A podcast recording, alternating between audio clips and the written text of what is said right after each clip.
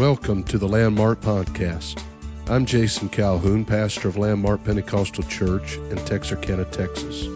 We encourage you to visit us on the web at landmarkupc.net for a schedule of services and upcoming events. We pray that you are blessed by the message today. Thank you again for listening.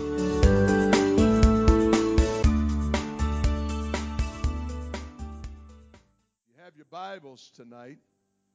Go with me in the Word of the Lord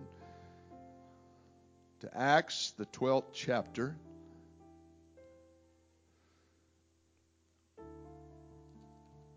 Acts, the 12th chapter, and I want to read the first few verses there in your hearing tonight. Acts chapter number 12 and verse 1. Now, about the time, about that time, Herod the king stretched forth his hands to vex certain of the church. And he killed James, the brother of John, with the sword. And because he saw it pleased the Jews, he proceeded further. He proceeded further to take Peter also. I want you to focus your attention on that remark that is made there. He proceeded further. He proceeded further. I'm not going to announce my title just yet. Maybe in a little while, but uh, I want to I want to go from these these these verses have been on my heart for the last uh, really several weeks, and just looking for the proper time to expound upon them and to preach them, and I feel to do so here tonight. I want to help somebody in this house. Anybody want to be helped? Anyone want the Spirit of the Lord? It's really not me that helps anybody, but it's the Spirit of God working in this service and hopefully I can be obedient to the Spirit of God so that it can flow through me to help somebody. That's our desire tonight. Lift up your hands with me and let's pray that God would have His way in this service and uh, minister to needs in this place. Jesus, we have need of you. We desire you. We pray, God, that you'd give us liberty to preach your word tonight. Allow your word to help folks, strengthen people, and bless individuals. Let the work of the Holy Ghost be accomplished here in your lovely name. We thank you and we praise you for it. In Jesus' name. Let's give a resounding praise to the Lord before we're seated. Amen. Come on, we can do better than that. Let's give a resounding praise unto the Lord. Thank you, Jesus. Praise God. Praise God. Thank you so much for standing. You may be seated. To really get the intensity of this text, you have to understand the context. You have to understand the previous chapters and even the history that goes into this that leads up to this particular passage that I read to I read to you from tonight. Uh, you do understand that all of this, uh, as we see it in the book of Acts, did not happen in just a few weeks or even just a few years. But this is a book of history hitting the high points of what happened and the events that took place uh, that would merit being in the Word of God, that God wanted us to glean from and receive from. And I'm so thankful for what we have.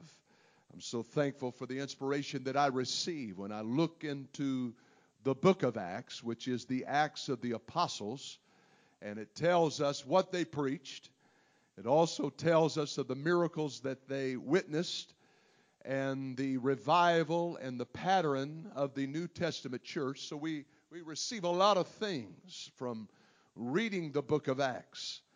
But you understand from the uh, inaugural day of the church on the day of Pentecost in Acts chapter 2, and as it is recorded there, and I will not spend a lot of time there, but the Holy Ghost was poured out. 3,000 by the conclusion of the day had been added to the church. I think that's a pretty significant amount of progress for one day, don't you think? And then I don't know exactly how much time lapsed, but the Bible does say that they continued steadfastly in the apostles' doctrine. So there must have been some time that lapsed between uh, the chapters, uh, Acts chapter 2, and the chapters that would follow. The next event that we see is Peter and John going up to the temple to pray. And uh, because of that incident, there's an arrest and there is some persecution that arises and there's a little pushback from the Pharisees and the religious sects of the day. And we know that God continued to move and pour his spirit out because when you read in chapter 4, the Bible says that 5,000 more had been added to the church. That's significant progress.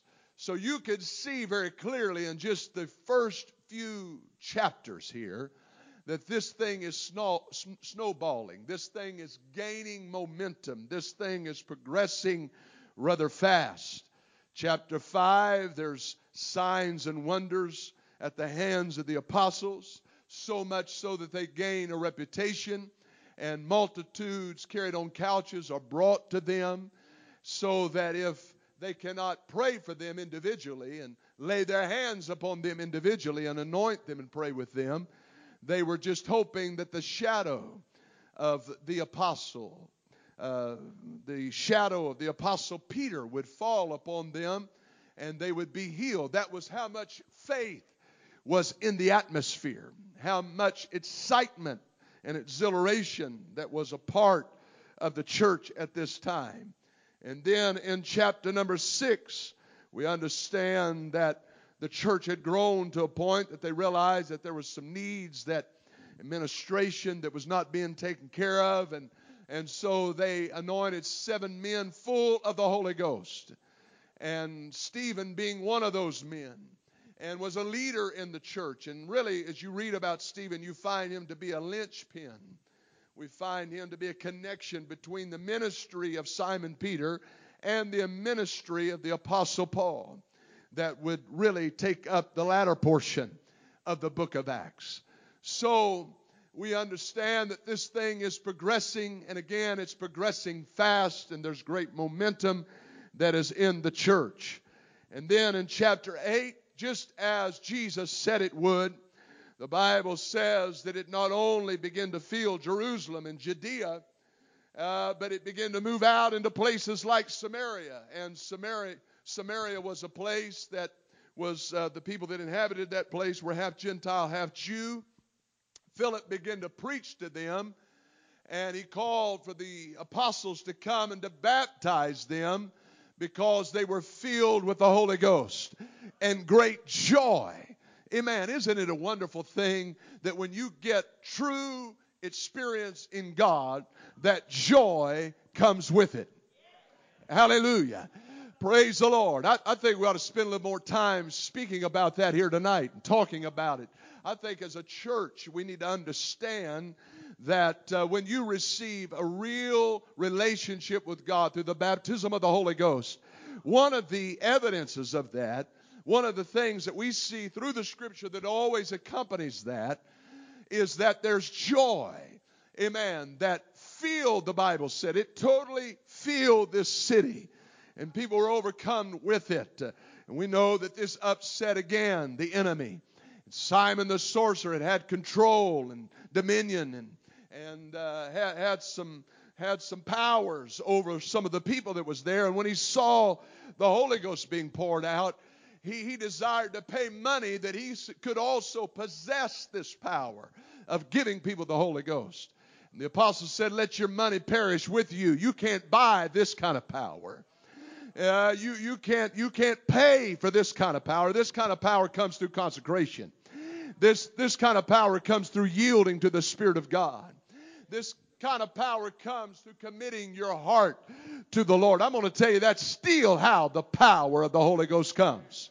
Is through us yielding our hearts to the Lord, consecrating ourselves unto God. And because of this, a revival swept through the city of Samaria. But it didn't stop there. And you read that in Acts chapter 10. Now, the Holy Ghost hadn't been poured out yet on the Gentiles. And, and uh, this was something that had again been uh, foretold by the Lord that was going to happen. It, it had been already prophesied that that was part of the plan. And Peter had repeated that himself that it was going to begin at Jerusalem, go to Judea and Samaria, and to the uttermost part of the world. But he didn't, he didn't really believe that himself. because uh, he was really reticent to go down and to teach any of these Gentiles until the Lord gave him a vision and showed and revealed to him what he made clean that he didn't need to call it unclean.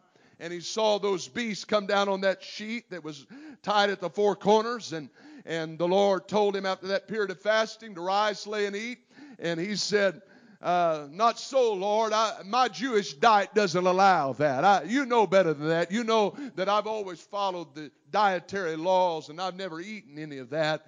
And and the Lord began to convince him that he was speaking about something other than food, but he was showing him that the Holy Ghost was going to be extended. This promise was going to progress even further than what he even imagined. And there was going to be revival that was going to be greater than what even he foresaw. And that was that the Holy Ghost was going to be poured out and there was a man that was standing at the door and he led him down to where Cornelius and a group of Italian men were. And he preached the gospel to them. I'm talking about Acts chapter 10. And as he was preaching to them and explaining to them the gospel of Jesus Christ, the Bible said that the Holy Ghost fell upon them. And uh, Peter looked around and said, Uh oh, we, we know that if God is pouring His Spirit out upon them and giving them the Holy Ghost, they spake in tongues as well as we. That's how we know they got the Holy Ghost. That is the initial sign that someone has received the Holy Ghost, is that they will speak in a, that most unruly tongue of their body will become yielded to God. And when you know the most unruly member of your body has uh, come into submission to the Spirit, you know that God has the whole body. He has the whole temple.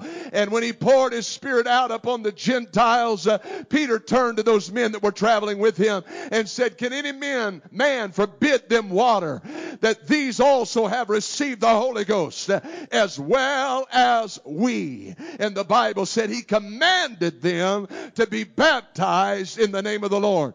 That stands the reason that you might receive the gift of the Holy Ghost uh, before you're baptized in Jesus' name, but you receive it on credit that you will be baptized in Jesus' name. He commanded them to be baptized in the name of the Lord.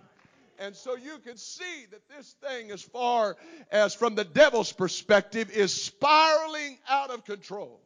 You can see that it is snowballing into a full fledged flow of God's Spirit uh, that the devil cannot resist any longer. He cannot stop it. Uh, he's having trouble shutting it down. And then it goes even further into our text. And the Bible says, and now about that time, what, what time?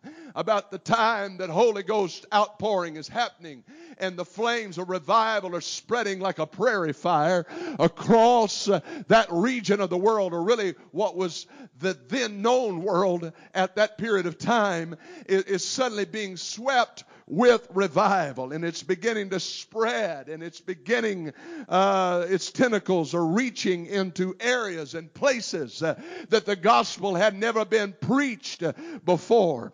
And the bible said about that time herod the king stretched forth his hand to vex certain of the church now you got to understand a little bit about this man herod we know that there's many herods just like there are many different pharaohs that are spoken of in the scripture. But this, this man was Herod Agrippa, and he was the grandson of Herod the Great.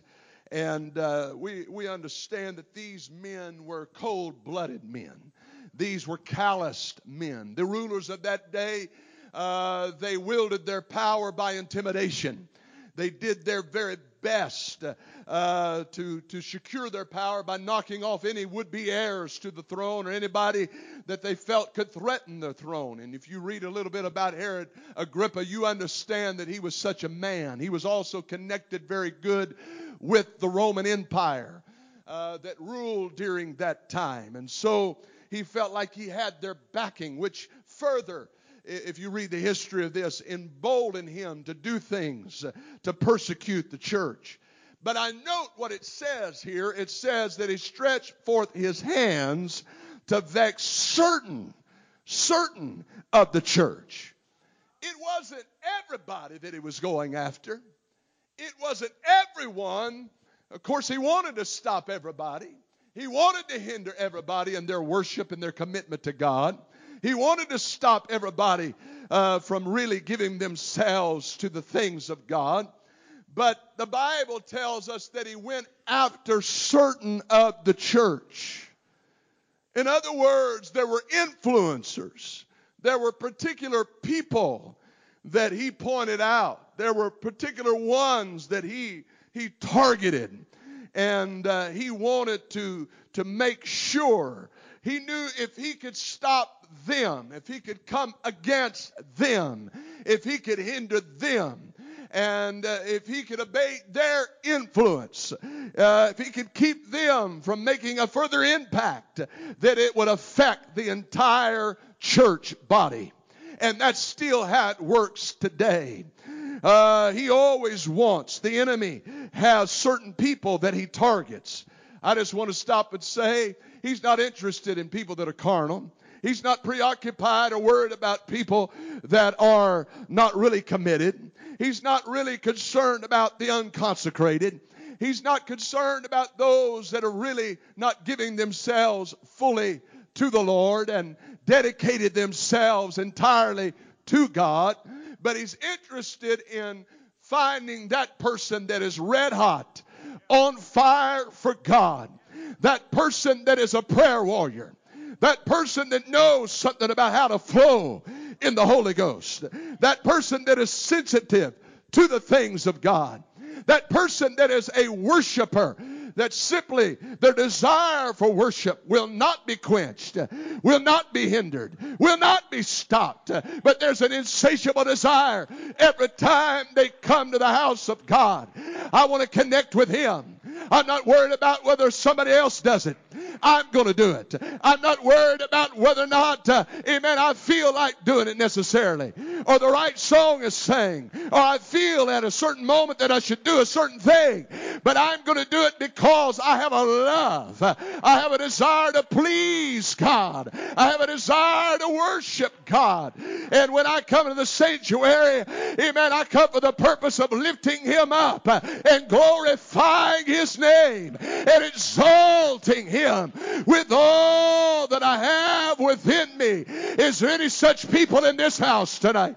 Did you come to this place uh, and your primary reason for being here is not for fellowship, uh, it's not just for church uh, membership, it's not just to come to pacify somebody else, but you come to praise the King tonight. You come to worship and to glorify God in this house tonight. Come on, if you're here, let's give him some praise right now. Oh, he wants to vex certain of the church. He wants to vex the spiritual. He comes against and he tries to hinder the person that has the most potential to impact others. That one that is, is the one that knows how to exercise their faith. That one that believes for revival. That one that has confidence in the power of the Holy Ghost to work. The power of the Holy Ghost, amen, to move. Uh, the power of the Holy Ghost to heal. That person that is in the house of God that has a desire to please the Lord and to give themselves and dedicate themselves to God. That's the person that he's after. Amen. Praise God. That, that person that is about half backslid, that person that comes to church about 50 or 35% of the time, that person that can't decide whether or not they're going to be apostolic from one day to the next. That, that's not even who I'm talking about here tonight. I'm talking about that person that has settled it in their heart. Uh, this is what I desire to be. This is what I want. Uh, this is what I hunger for from God. This is what I know that He is able to do. This is in His Word, and it's still for us today. That person that is reaching, that person that is stretching, that person that is believing, that person that is just uh, on fire for God in every area, that's the one that's going to get the attention of the enemy. Amen. I just wonder, are you known in hell tonight? Awful quiet in here. Are you known in hell tonight? Would your worship get, would, would it really get hell's attention? Does your prayer shake anything up in the corridors of hell? Does, does the devil even know your name? Or does any of his imps even know that you exist? Are you a target of hell? I'm going to tell you, I've seen times uh, when people had to fight through and struggle through things uh, because of one reason, because the devil understood if the true potential that was within them was ever stirred up, uh, that he was in a whole lot of trouble if they ever got tuned in, if they ever got uh, uh, involved, if they ever got really engaged in what God was wanting to do in the work of God, he knew that he was in a heap of trouble. I want to preach to you tonight that it's important that we uh, get a hold of God in such a way that not only do we have a reputation of being consistent in our prayer and consistent in our worship and consistent in our attendance to the house of God, but also we have a record in hell that that's a person that you just understand they're serious about this thing. You just understand they're not passive about this at all. They have a hunger for the things of God. Oh, come on, let's give some worship to the Lord.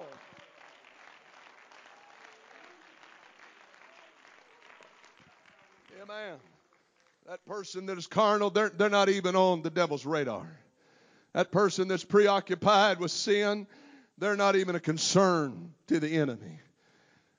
But this should inspire, this, this verse, that he reached down and began to vex certain of the church. That ought to encourage some folks around here that feel like you've had moments of resistance that you've had to fight some hell in your life.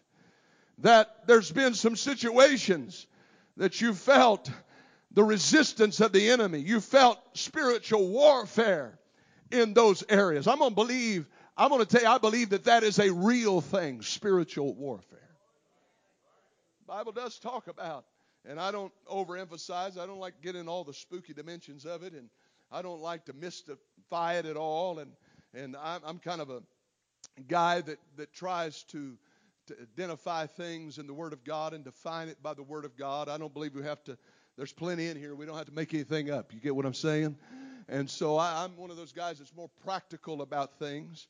But at the same time, I realize that there's a spiritual, very spiritual thing that go, goes on in this world. The Bible tells us very clearly that there's, there's the prince and the power of the air, the devil, that he has a certain amount of control that is allowed by God. Because God is interested in proving his church. God is interested in having a chaste bride. You wonder why there's a devil. You wonder why there's temptation. You wonder why you have to, to fight in certain areas of your life. You wonder why there's resistance. Uh, it's because God is interested in a chaste bride. He's, he's building a bride that loves him and is dedicated fully unto him, that is interested in serving him, not just out of what they can receive and the blessings and the loaves and the fishes, as we like to say, or the miracles, uh, but that they have fallen in love with him to the place uh, that they'll be faithful to him no matter what comes, no matter what goes, uh, that I have given myself to the Lord and I am dedicated unto the Lord. I'm a worshiper of God. I serve God because uh, I love him. I'm not just here for the benefits, though there are many that I could expound upon. But I'm here tonight because I have a love for God. And if you're going to make it living for God, you're going to have to develop that. You're going to have to have that. It's going to be proven of you whether or not you really love. So you just well understand that somewhere along this way that you are going to be resisted. You are going to experience a struggle at some point. But you can come through that because greater is he that is within me than he that is in the world. I got something on the inside of me that's more powerful than anything the devil might throw at me. Come on, do you really believe that tonight? You believe this Holy Ghost that you have is has more authority, it has more power, it has more dominion. There, there's a lot more power in the Holy Ghost than there is in anything that the enemy tries to come against you with, any temptation, any struggle that you have. You got something on the inside of you that's greater than that. Hallelujah. Come on, let's give some praise to him again.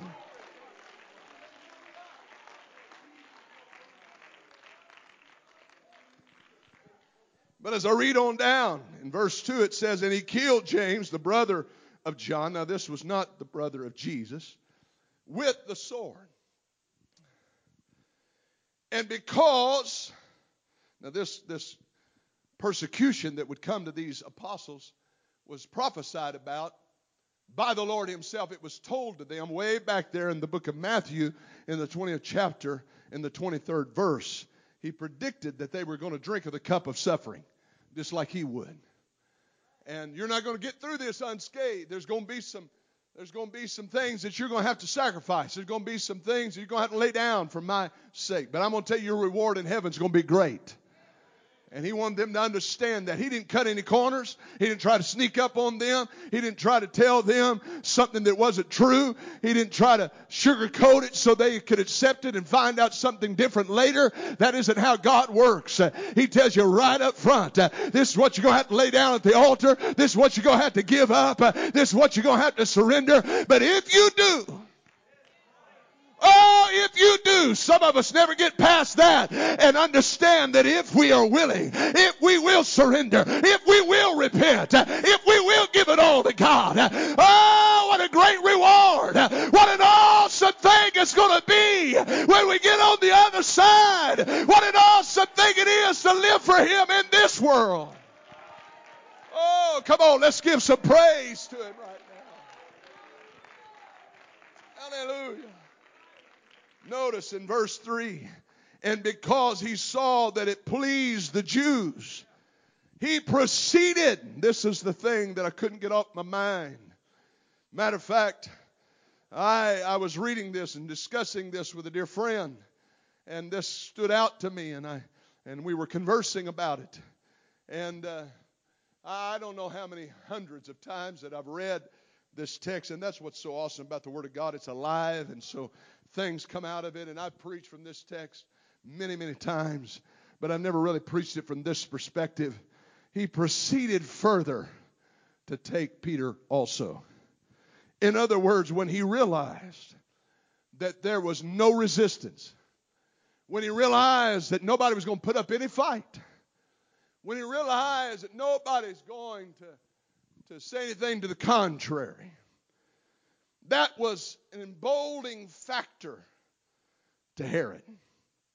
That was, that was a force multiplier, if you want to say it that way, when it came to Herod and his persecution.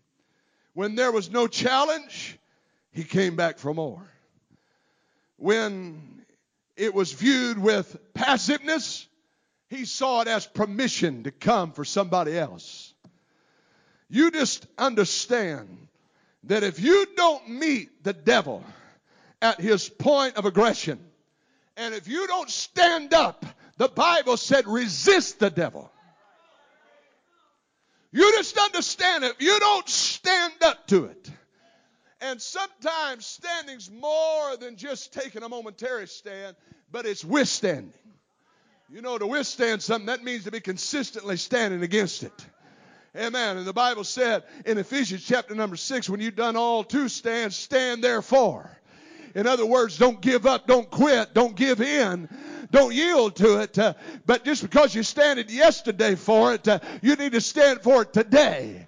Amen. And if it doesn't come around to being victorious today in that area, you keep standing because victory's coming. Stand, therefore. Don't give up too quick, in other words. And I just want to tell you tonight uh, that that if you think uh, that you can can some way compromise with the enemy and placate the enemy to get him to leave you alone and say, well, you know what? If if that's what he wants, uh, I'll let him have that. But you know what? At least I get to keep what I have. You know, over here that's most important to me, and and you know, at least I may be giving up this part of my walk with God but uh, that that is where I draw the line. That's it. I'm not going. I'm going to tell you that emboldens the enemy every time when people don't stand up, uh, even for minor, small things, uh, and say, you know what, this may be a tiny thing to you, but it's a big deal to me. We got to make big deals uh, out of the minor aggression of the enemy because uh, he's going to come back uh, and he's going to be more emboldened the next time when he comes than he was before. If you mess around and take a take a compromise and make a deal with the enemy, I promise you he'll be back. Amen. You give him a segment of your consecration, he'll be back for more. You give him a little bit of your convictions, he'll be back for more. You give him a little bit of your prayer life, he'll be back for more on, just look around here. If you think I'm not speaking the truth, uh, people that say, well, you know, Wednesday night, it's just not that important. Amen. Then they're not here suddenly on Sunday night anymore either.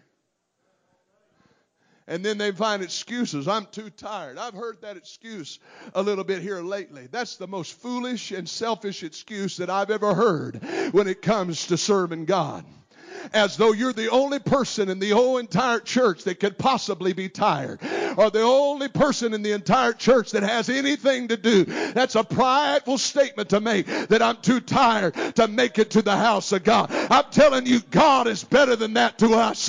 God is more wonderful to us than that. God has blessed us too much for us to live our lives that sloppy.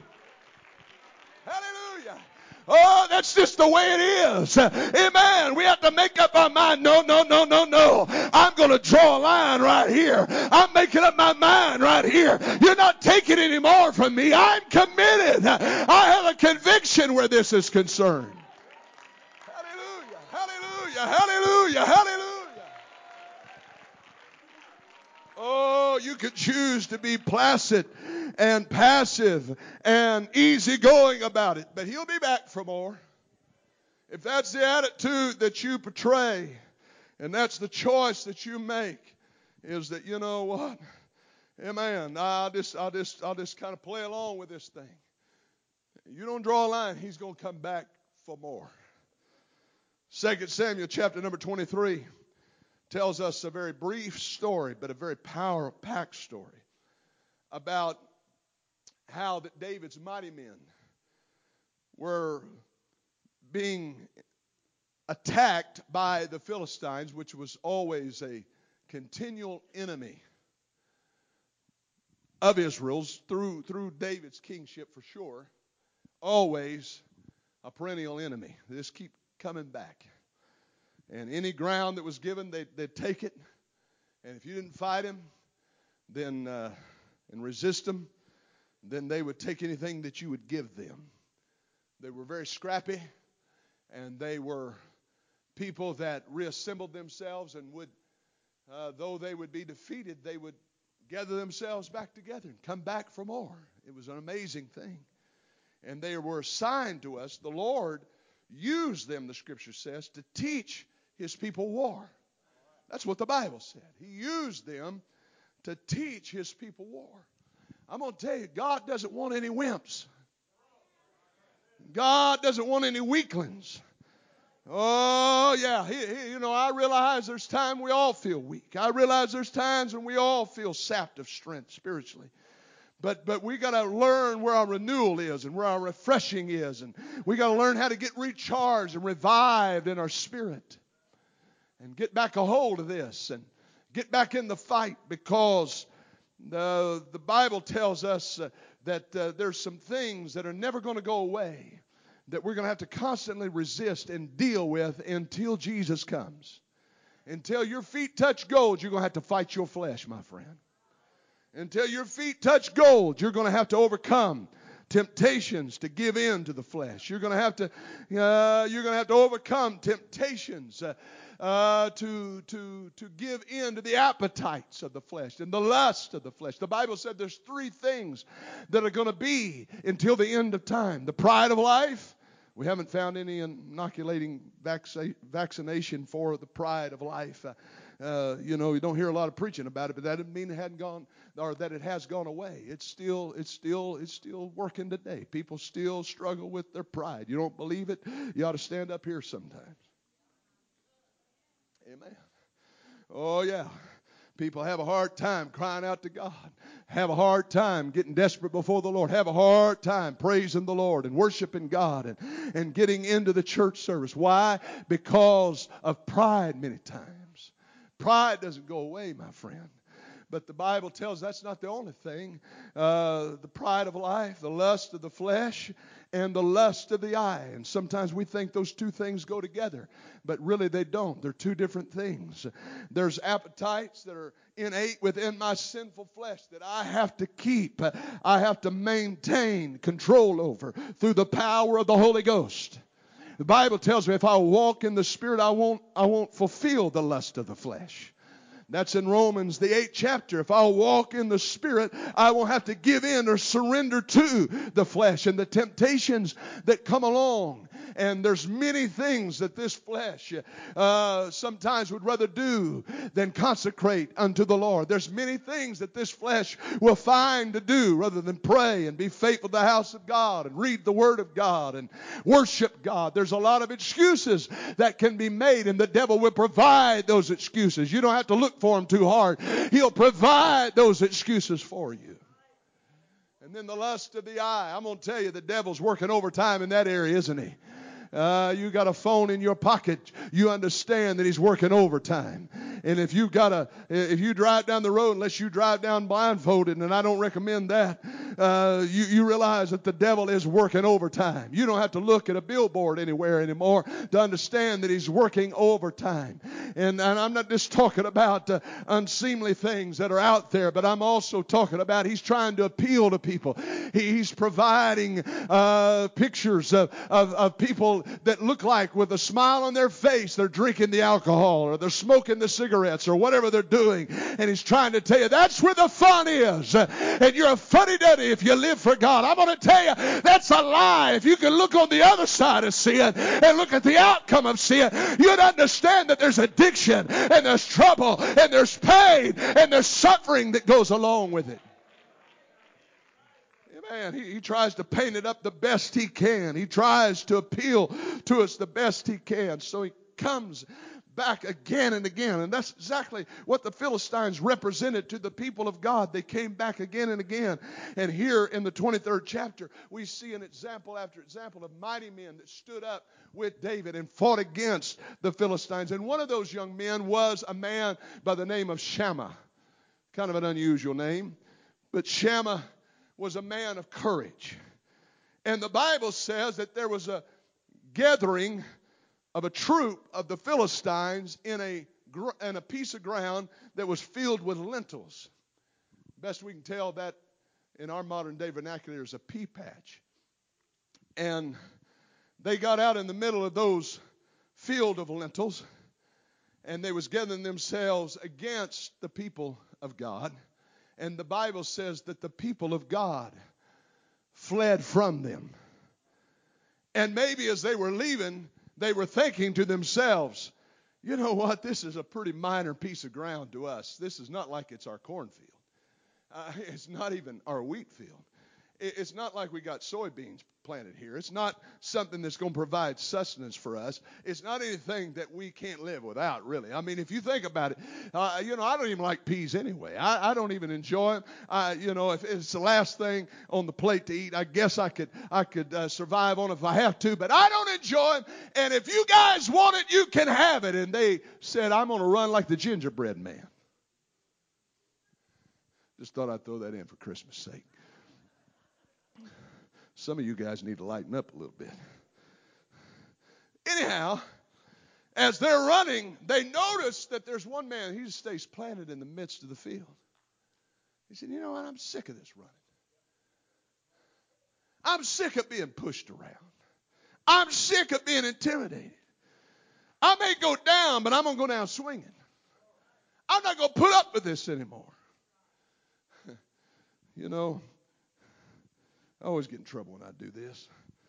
But I, am going I'm going to tell a little deal about when I was, uh, I think it was in the ninth grade. And I, I had enrolled in this high school, and I was the new guy. And uh, as I came into that school, uh, one of the classes that I took was, I remember, I don't even know if they have these today, um, but I, I took wood shop. And then uh, I, I took another, uh, at another time, I took metal, working uh, with uh, in the metal shop. Anyway, as I was in one of those classes, I can't remember which, uh, there was a, a school bully.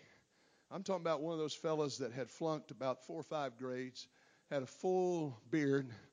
No, not really, but it, I, I think he could have grown one if he'd wanted to. And uh, he just was anything but a ninth grader. You, you get what I'm saying? He was a full fledged man. And I don't know why he targeted me. I guess because he, he'd run out of everybody else, and everybody else kind of stayed out of his way.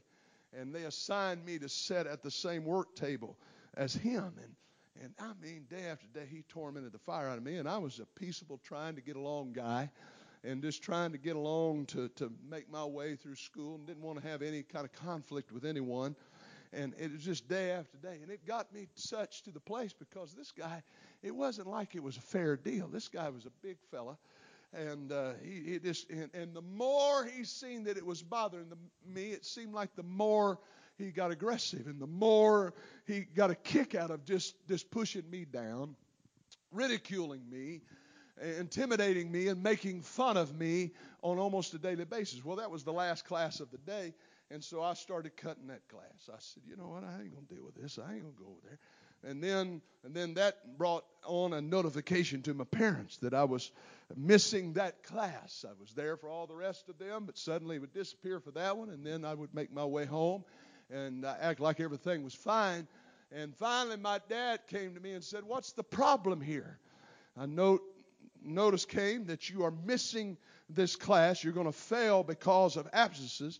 And I just broke down and told him, I said, man, there is this this boy or man to me that is that is raking havoc every day. I mean, he is just driving me crazy. He's intimidating me. And so my dad said, Well, I, am to go down and talk to the, the principal. So he went down and talked to the principal. And, and I thought, Well, you know, this will take care of it. And went back and same old stuff. And uh, they just really didn't have a lot to go on. So finally, my dad went back down there and said, You know what? He said, I've always taught my boy to not get into any kind of conflict. He said, So I, I, I want you to help me with this situation. But if you refuse to help me with this situation, I'm going to turn him loose. I don't know what he thought he was turning loose. wasn't exactly a prize fighter. And he said, Boy, when you go back tomorrow, he said, they've been notified. And he said, and I know he's a, he's a preacher himself and a godly man, and, and I'm sure he wouldn't recommend this in every situation, and, so I don't want to make him look bad. But he said, you know, he said, you sit on a, a shop stool, don't you? He said, I mean, whatever you got to use to make this deal even. He said, You wrap that thing around his neck if you have to. But he said, You got to go to class and you got to pass the class. And he said, If you're not willing to do it, at least make him think you're willing to do it. He said, I promise you, if you bring, he said, Don't wait until class is over. He said, He'll kill you if you wait until class is over. He said, You do it there in front of God and everybody. He said, Because the teacher's supposed to be alerted to the problem in there. And, and what I understand now and have the wisdom to understand now is he knew it never get to that, but when it came to a showdown, that the teacher was going to interfere and he was going to he was going to take that young man that was causing the problem and deal with it, but he needed it to come to a head. And so my dad was more than obliged to bring it to a head and I didn't know how how excited I was about the prospect. But anyway, the first thing I walk in and here he goes with his accusations. Here he goes with all of this stuff and same old deal. And I just jumped up, all 98 pounds of me. Looked up at him and I said, "Buddy, if you're ready to go, I'm ready to go." And I and I just used what my daddy said. I said, if I got to wrap this stool around your neck, buddy, I, that's what I'll do. But I'm not going to run from you another day.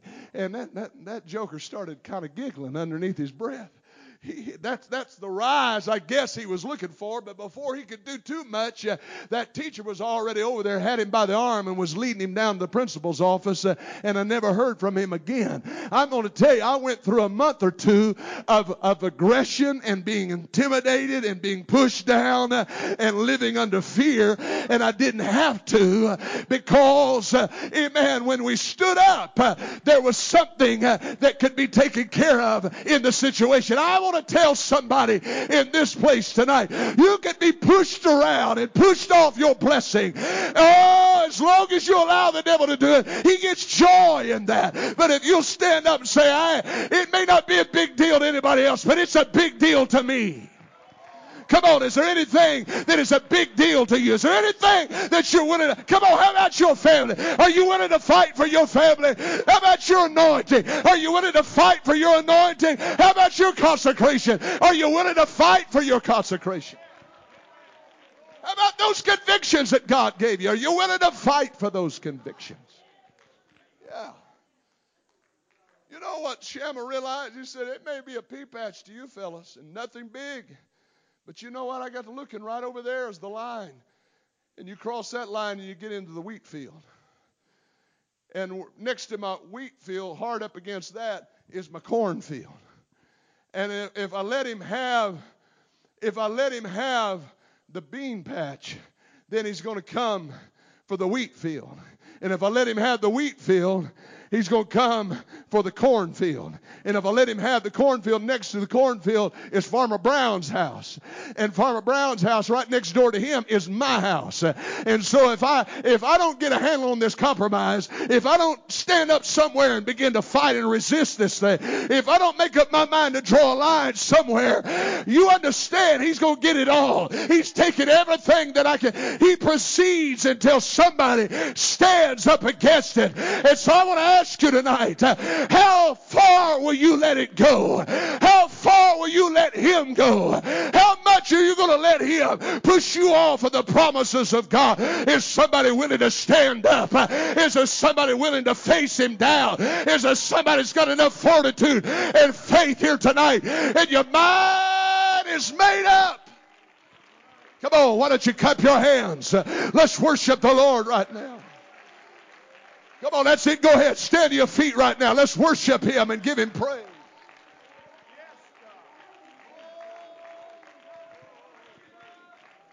You understand what I'm talking about? He'll keep on coming as long as you allow Him to. As long as you allow it to happen. You might think, well, it's just a minor deal, you know. I mean, that's just, you know, that's part of life. You can't always stay on fire for God. I was a new convert. I had a lot more energy than I do now. I mean, you know, I was close to God, but sure, I had a lot more time. I worked two or three jobs now. Who blessed you with those jobs? You know, I had a lot more to seek God for because I was praying back then I could even pay my bills. Who blessed you with your finances? Beg your pardon, who it is that brought you to this point. Who was it that brought you to this place? Oh, that dug you out and you you out of a flinty rock. I'm telling you, it's Jesus that did that. Musicians, would you come? I got a lot more to preach, but I just feel like somebody needs to understand I'm not going to let this thing go any further. Here's where it stops with me. This is where it ends with me. Amen. Others, others may feel that they can be passive with it, but I'm not going to be passive with it. How true to your convictions are you now, comparison with what you used to used to believe and used to hold strong to? Oh yeah, I hear crickets in here right now. Oh yeah. Come on, somebody understand that what I started out with was right. What I began with was right.